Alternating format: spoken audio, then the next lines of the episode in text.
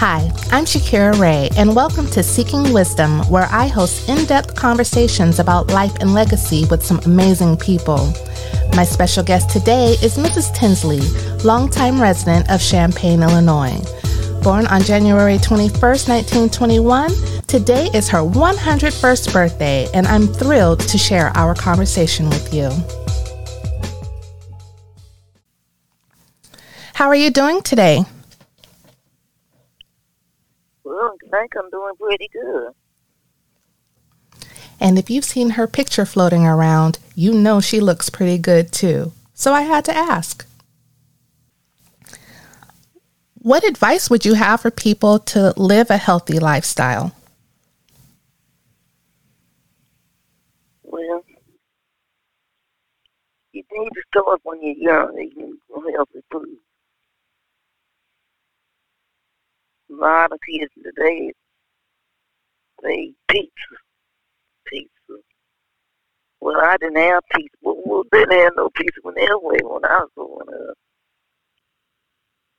But and what I ate, kids they don't want it.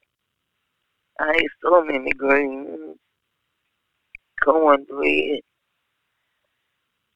and peas, black eyed peas kids don't want that stuff now. They want Pepsi Colas and pizza. And that's not a good thing. But you know, greens are really good for you. All kinds of greens. Because we had all kinds of greens.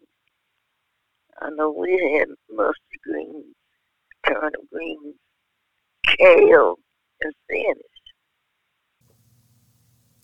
Originally from Kentucky, Mrs. Tinsley grew up in a household with her parents and seven siblings. Her grandfather, who was born enslaved in 1864, also lived with them. What do you remember about him?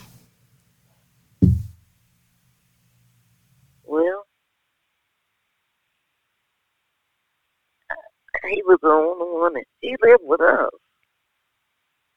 And he's the only one in the family that drank coffee. My mother or my father drank coffee. And I don't remember any of us drinking coffee. But my grandfather drank every morning. He'd have his coffee.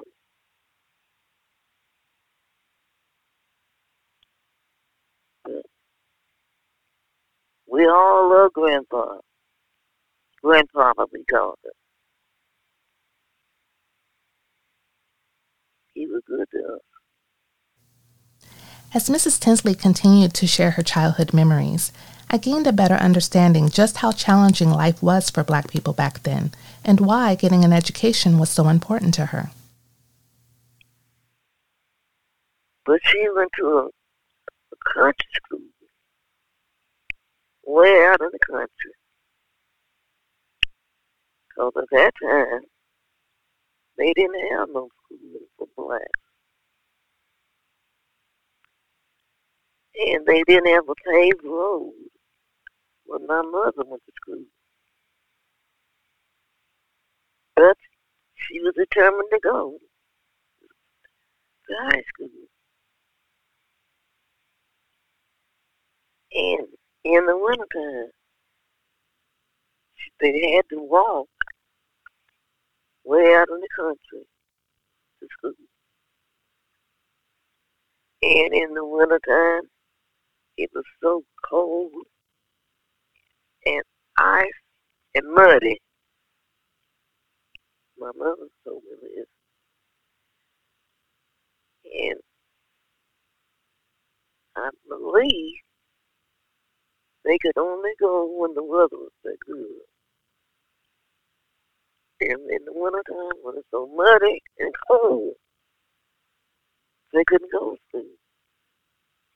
They have to wait until the weather warmed up. But she went. And I think if I'm not mistaken, she said it took her in school. It took her two years to finish one grade in school because it was so muddy and cold. They couldn't go because they had to walk to school. They didn't have no buses or anything with no transportation. And that's sheer determination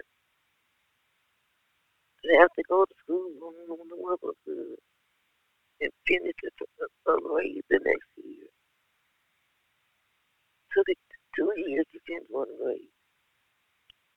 You know, I could get to school. I'd cut across.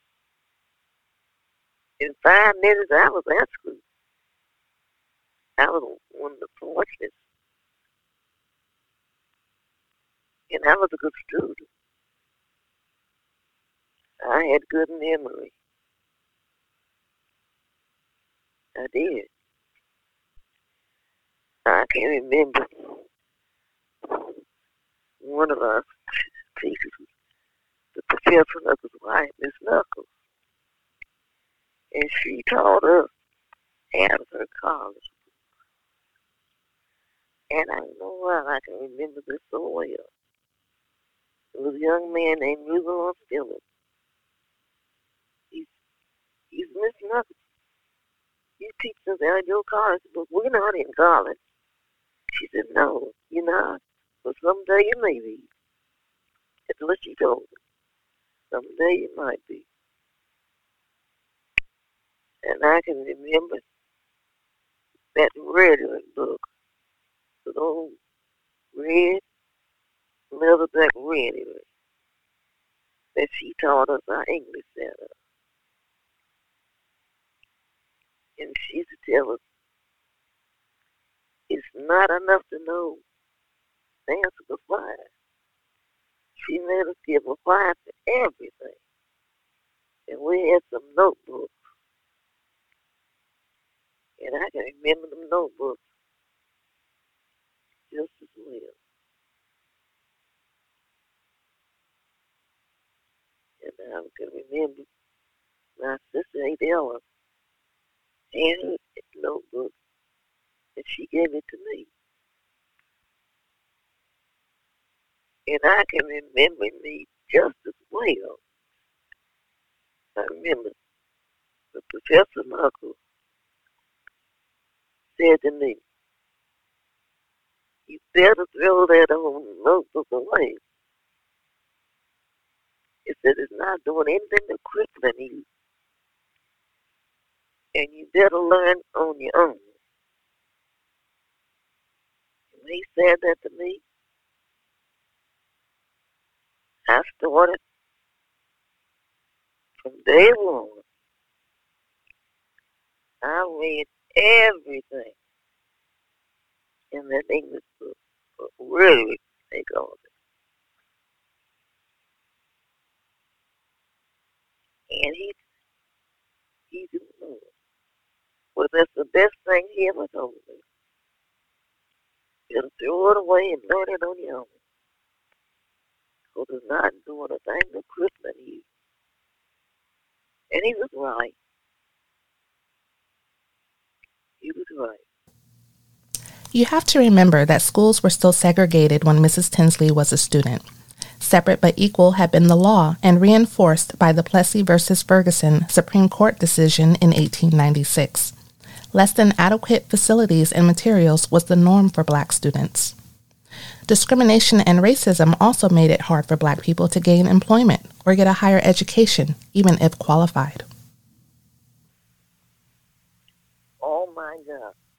They will not employ those blacks, even the and dime the door. They had them whites, didn't know nothing. And I had to go over to the store. Wasn't nobody working but the white girl. And if you gave her a dollar, and something didn't cost ten cents, she couldn't count. Just give you anything. And I would tell her, you gave me too much money. And I had to give it back to her. I knew how to count. That's one thing they taught us. How to count. But they would not hire us at a ten cents. It was Kresge's. That was the name of the diamond store, Kresge's.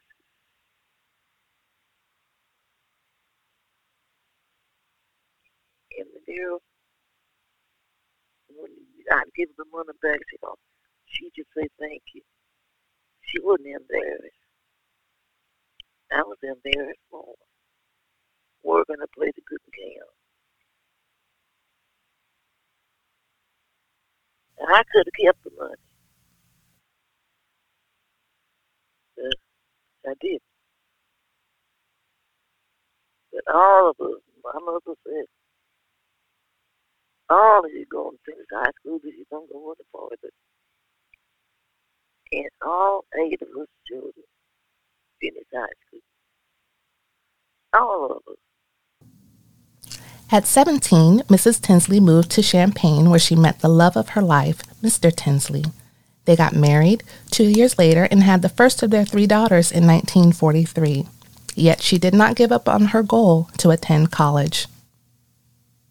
He did not have a scholarship for blacks. So I did not go to college until I was old enough to pay for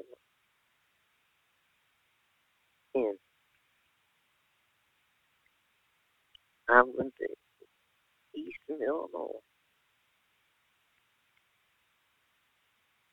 And I don't know what I did with that diploma to the graduation. I put it someplace where I don't know.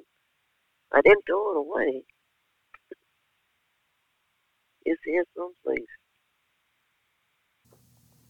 She and her husband opened a dry cleaning business in 1951. Mrs. Tinsley managed the books. Not on Third Street the first time we opened it.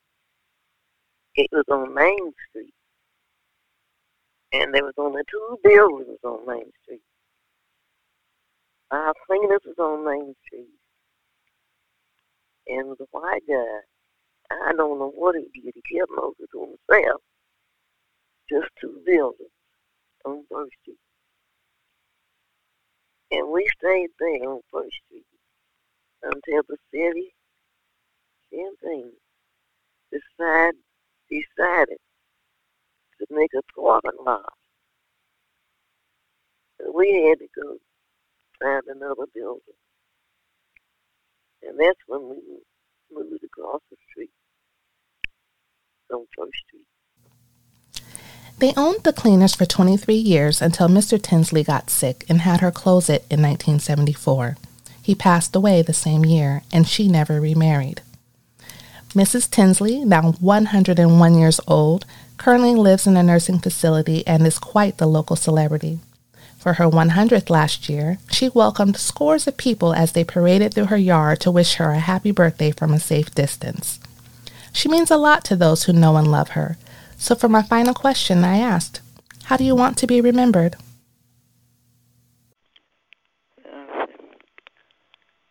That song say? If I can help somebody Along the way. along the way, then my, then, then my living will not be in vain. And things that I have to try to share, why take it to the grave with you? Share your whatever it is. To me, it was simple things, but share it with other people because ain't no sense of you taking your grave and not taking it to somebody else. Just like you said, Margie, the things that I told you, you I thought nothing about it. But I'm glad I did. Because if you can remember and appreciate it that much, why would I want to take it to my grave? You know what I mean? And with that, I hope you caught all the pearls of wisdom that Mrs. Tinsley dropped. Eat your greens, get your education no matter the obstacles, and share your knowledge with others. Don't take what you know to the grave when it can help somebody. Thank you for listening, and I hope you join me for the next conversation. And to Miss Roz, thank you for sharing your beautiful mother with us. And again, Mrs. Tinsley, we wish you a very happy 101st birthday.